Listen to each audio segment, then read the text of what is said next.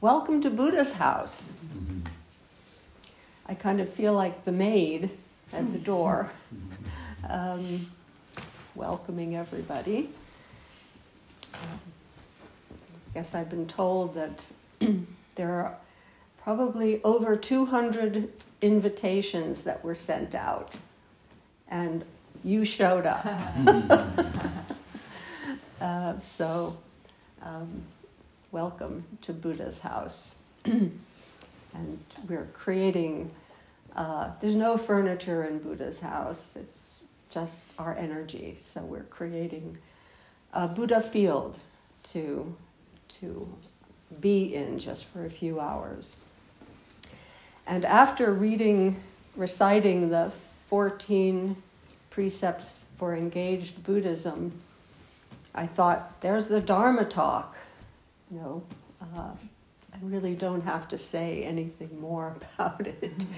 Uh, you know, there is a there is a sequence of basically 16 precepts that we use in lay ordination, priest ordination, and transmission and they go from very general, um, taking the three, receiving three refuges, and then the three pure precepts, which are basically um, don't do any harm, be good, and save all beings, and then the ten um, pure mind precepts, which are a little more specific don't kill, don't steal, don't lie, don't dwell in anger, etc., etc. And now these engaged Buddhist precepts are even more specific. So they get more and more specific as we go along, as our lives become more and more specific. And, and we might say that uh, after the 14 engaged Buddhist precepts, they're your precepts, your particular life. And that's a little bit of what we're going, I want to talk a little bit about today. Um, having these engaged precepts, um, these are about going forth from here into your into your daily life, into your ordinary lives, to your extraordinary ordinary lives. and some people have this notion that Buddhist practice is a way of withdrawing from life, as being in a, in a little blissful bubble uh, and being apart from the world. But quite the contrary, and particularly our tradition, the Mahayana tradition and the Soto Zen tradition, is actually a path into the world it's not at all about withdrawing, being separate. It's about how we live our lives in, in the world as it is. Sometimes it's called the dusty world or the Saha world, the world of um, the eight worldly winds win and loss, praise and blame, uh, good and bad, all the dualities that we live in. So it's, it's a way into that world, it's a way to live in that world. And we practice here, and then we get up, as I, I was talking about last week.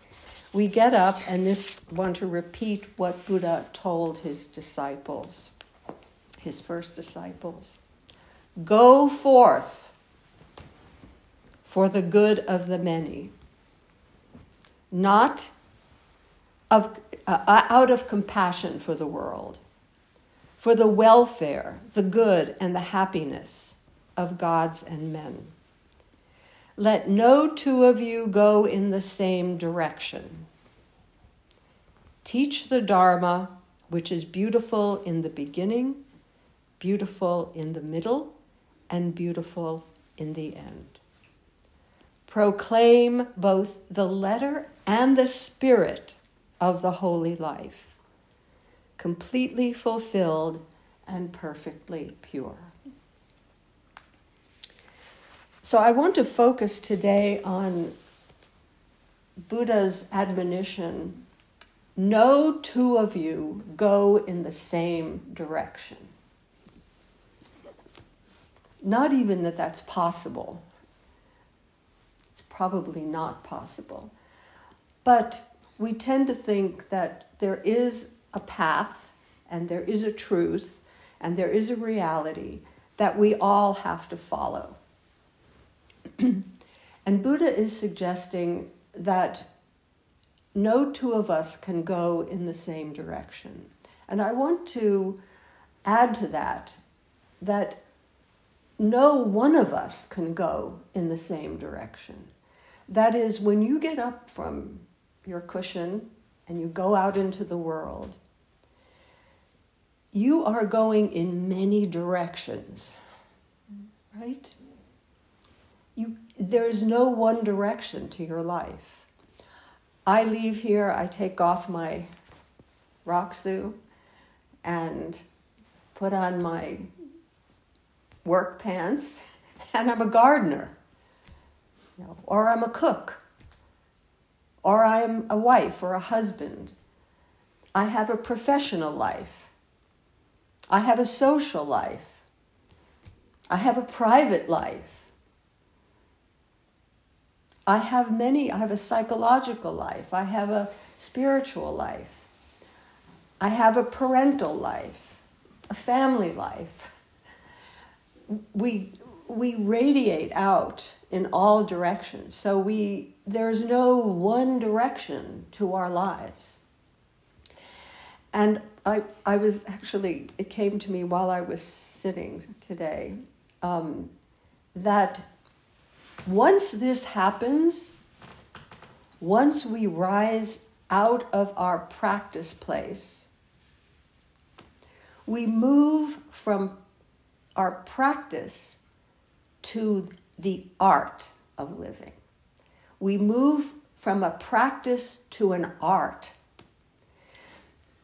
This is something very clear. We have a form, we have our forms.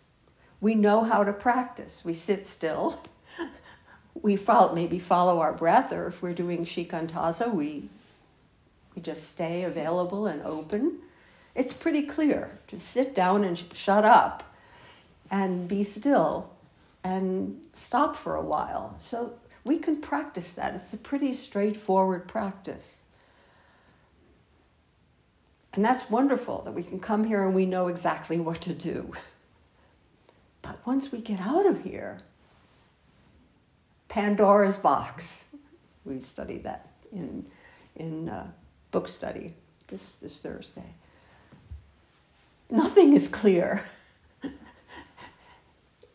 there, there are no rules governing what we should be doing, so it becomes an art. The art of living. And I just before I came to the Zendo, it occurred to me to look up how many books or essays there were on the Zen of. And it's like the Zen of motorcycle maintenance. right. This is especially for Alexi.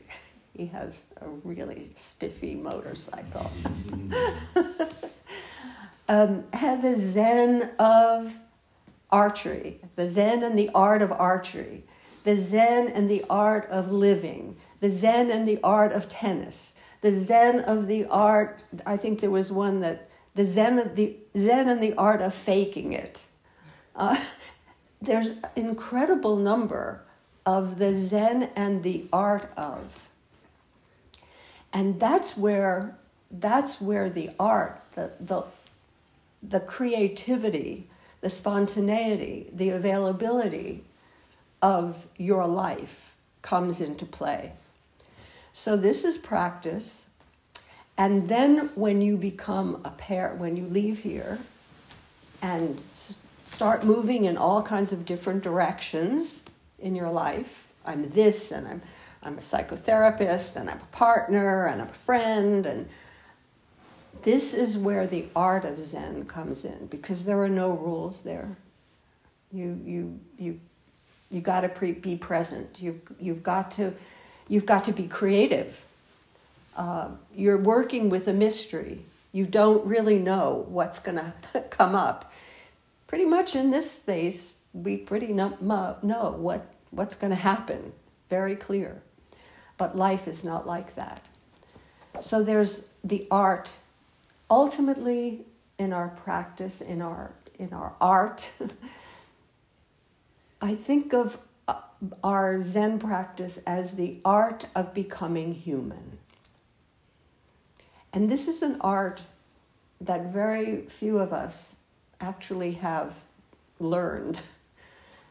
Um, I, I um, been recently considering my age and the fact that I think I've learned something over the course of 80 years, uh, something about what it might mean to be human.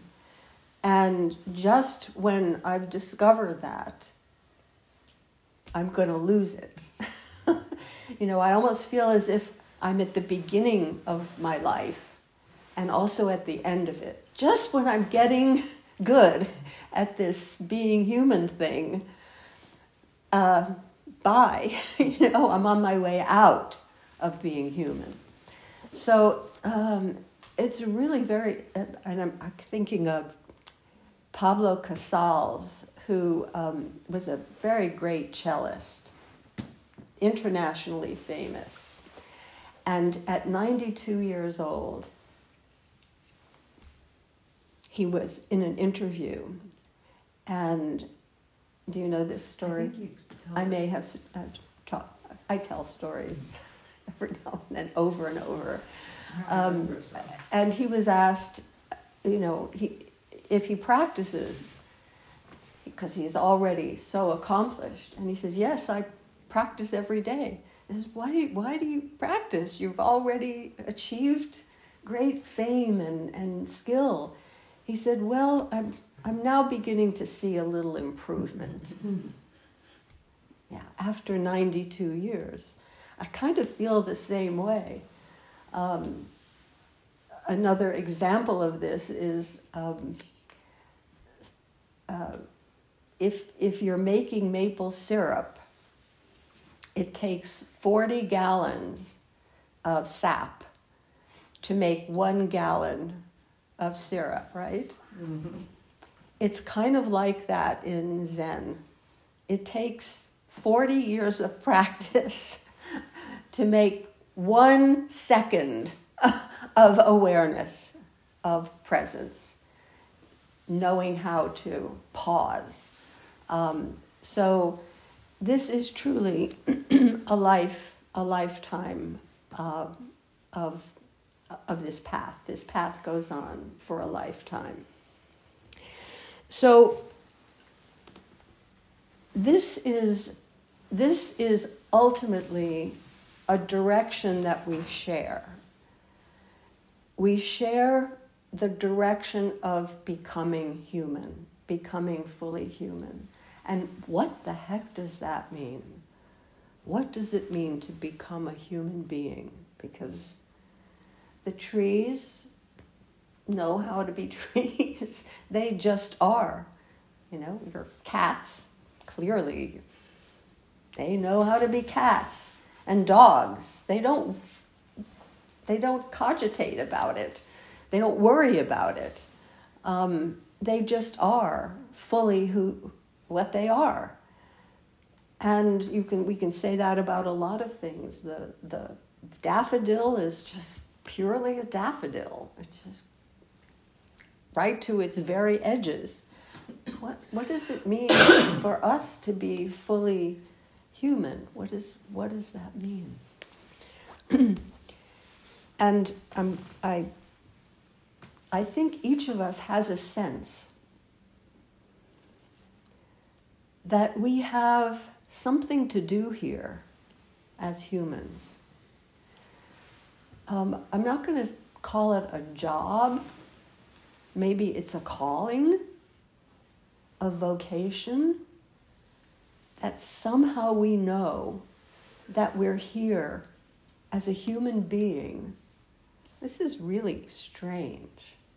You know, this, if you actually consider this, this being, we're very odd compared to everything else that exists. Um, not only in our bodies, but in our psyches, in, in, our, in the way we, we are in the world, what we think about, what we feel, what we sense. Um, it's uh, if you really kind of get some space from this being, it's very odd. And what, what does it mean to be a human being? But we, we have this sense that, that we're here for something, that there's something we need to be, to do. And it's not just something relative to us personally, but somehow we have a relationship to the world that we need to pay attention to, that we need to discover, maybe. That in some way we have a responsibility that we're not here just to lie around and not in some way contribute, to offer something, to, to, to contribute in some way to this world. not just for us, but for all, for the whole world, that we have a relationship there. that maybe other beings don't have, that we have a, a, a calling beyond ourselves because we are always in relationship. There's never a moment when we're not.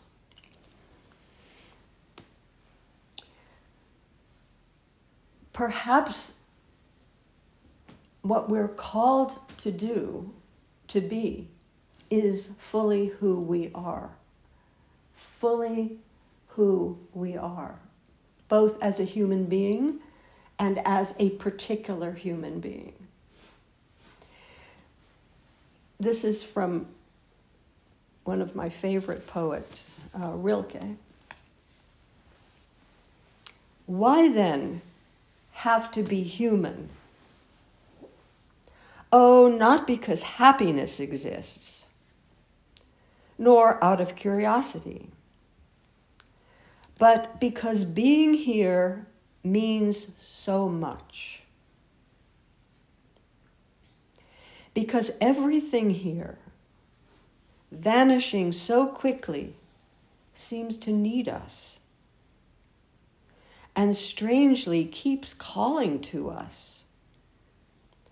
To have been here once, completely even if only once, to have been at one with the earth. This is beyond undoing. We're here. And we seem to be needed here. We seem to have something to do here. We seem to have something that is ours to do. What do we do with this precious life? What is it that's ours to do? Precepts, precepts, and then me. What is my genius? What is my gift? What am I called on to do? And if we think about the image of Indra's web, where we each have a little node in this web, we're a little jewel, and we reflect all the other jewels in the web. There's no direction in that web. A web doesn't really have a direction. And so we just kind of radiate out in many directions, as you know your life does. And so, what is it that we need to do in all these directions? What is it our. We definitely have a place in the web. There's no question about that. We have a place, but that place is to reflect other things, other beings, in our way, in our specific way. So there's this wonderful intersection between having a direction outward and also pulling all of our different relationships into our particular style, our particular way of being, our particular gift, so that we can do all of these things in a way that is deeply and completely, genuinely you. To be honest, to be giving.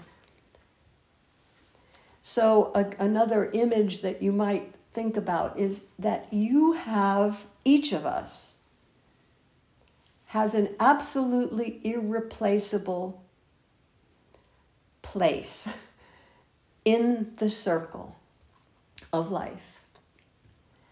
If we just take one tiny little dot out of that circle, it's completely different. That, that's you if you take one little jewel out of the web, the web falls apart. You are needed. We are needed, each one of us. As Rilke says, there's something about the world that needs us. But what is it? To find that, to discover that. When my daughter was in elementary school, you have to take up an instrument. And she took up the flute. And she got really good at the flute. And as she grew up and she approached um, puberty, she decided, nah, I don't want to play the flute anymore. When she was young, and I asked her why she why she chose the flute, and she said because she she liked the image of herself playing the flute. Then she lost that image. You know, she just that now she wanted to play the guitar. That was much more in keeping with being a teenager, not, not, not the flute. But she really didn't want to play music at all. She didn't want to play an instrument at all. And she said, I'm giving it up. And I said, Amy, no, you can't. It's not up to you. You have been given something, you have been given a gift. You can bring music into the world, and not many people can do that. And so it's not a matter of your personal choice. And we made her continue with the flute. And now she's she can play probably six or seven instruments, is in a number of bands, and she says, Mom, I'm so glad you didn't let me quit because this is something I can do. This is something I'm good at that I can offer the world. And so there's that there's that calling that sometimes you don't even recognize, that somebody else can see. Like when Colleen sang here during um, our 20th anniversary, she just regarded that as, oh, no big deal. It was, right? What a gift. Well, each one of you, each one of us has something like that to offer. Generally speaking, our practice here, what does it bring into the world?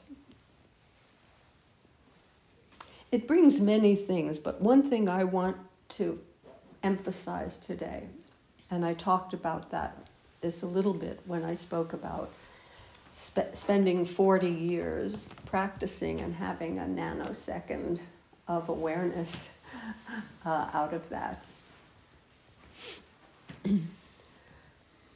One of the, I think, underrated virtues of this practice, of what it helps bring into the world, is patience.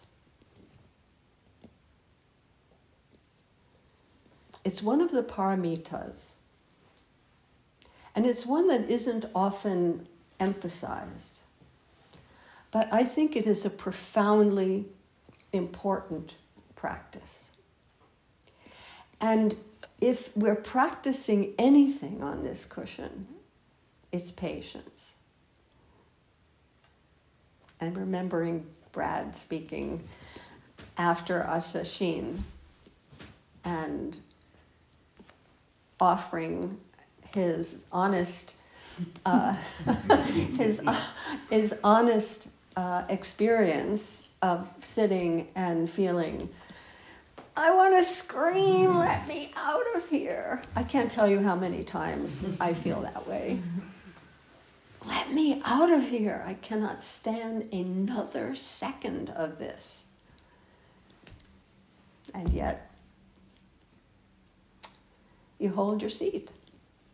You know, this is patience.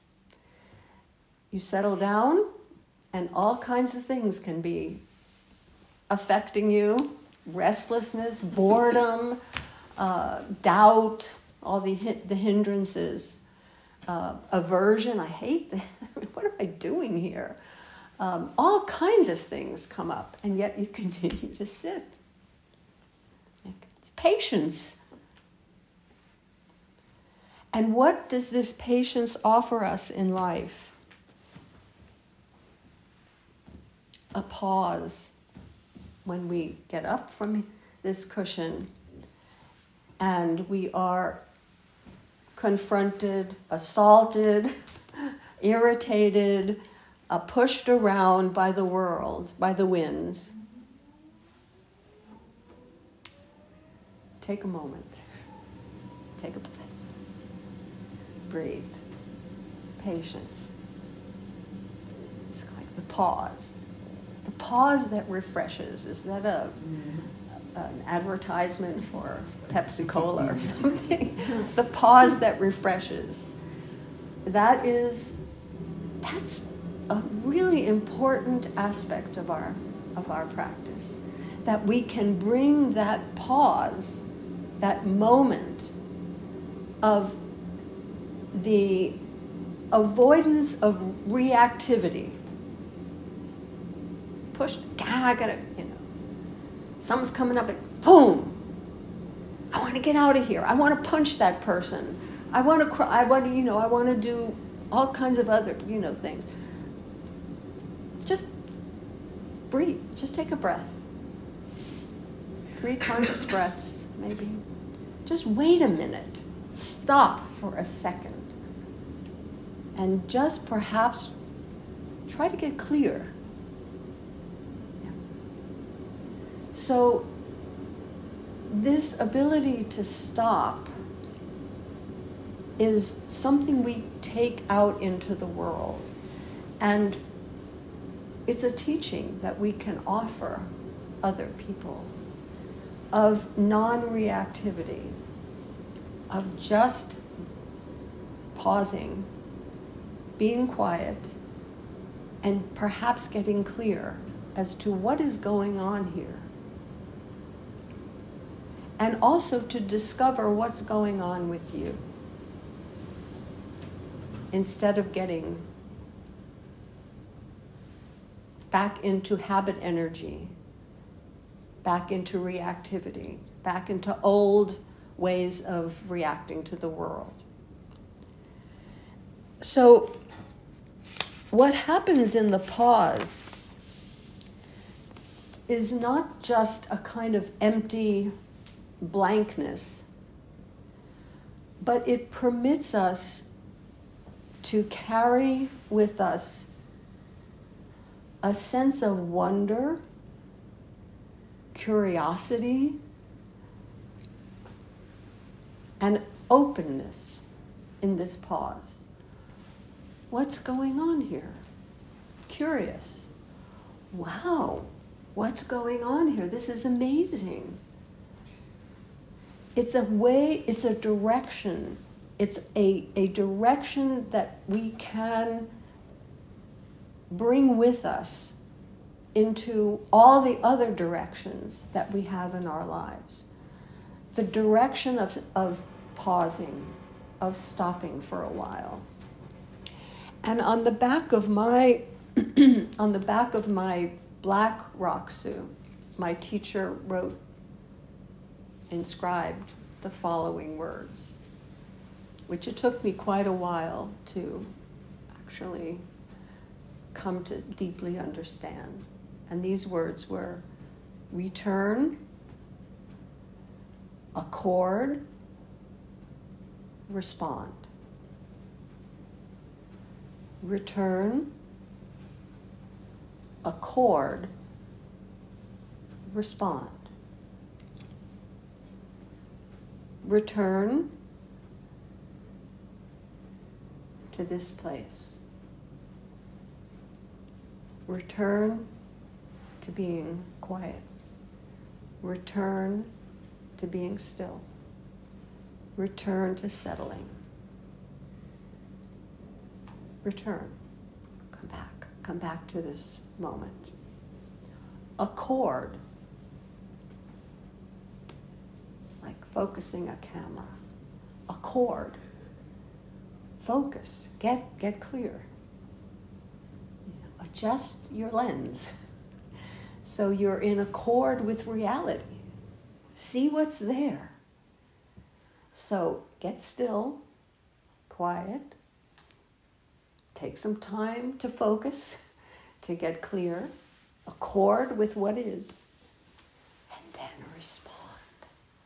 Then, then maybe you can have what in Zen we call appropriate response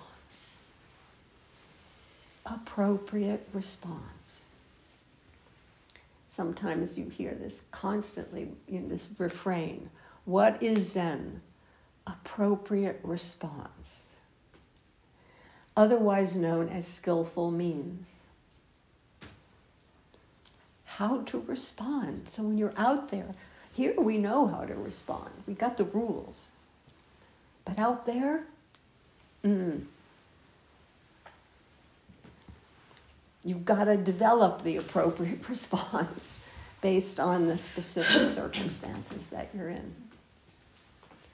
So, our practice is about engaging in the world, going forth, going forth from here in all the directions of your life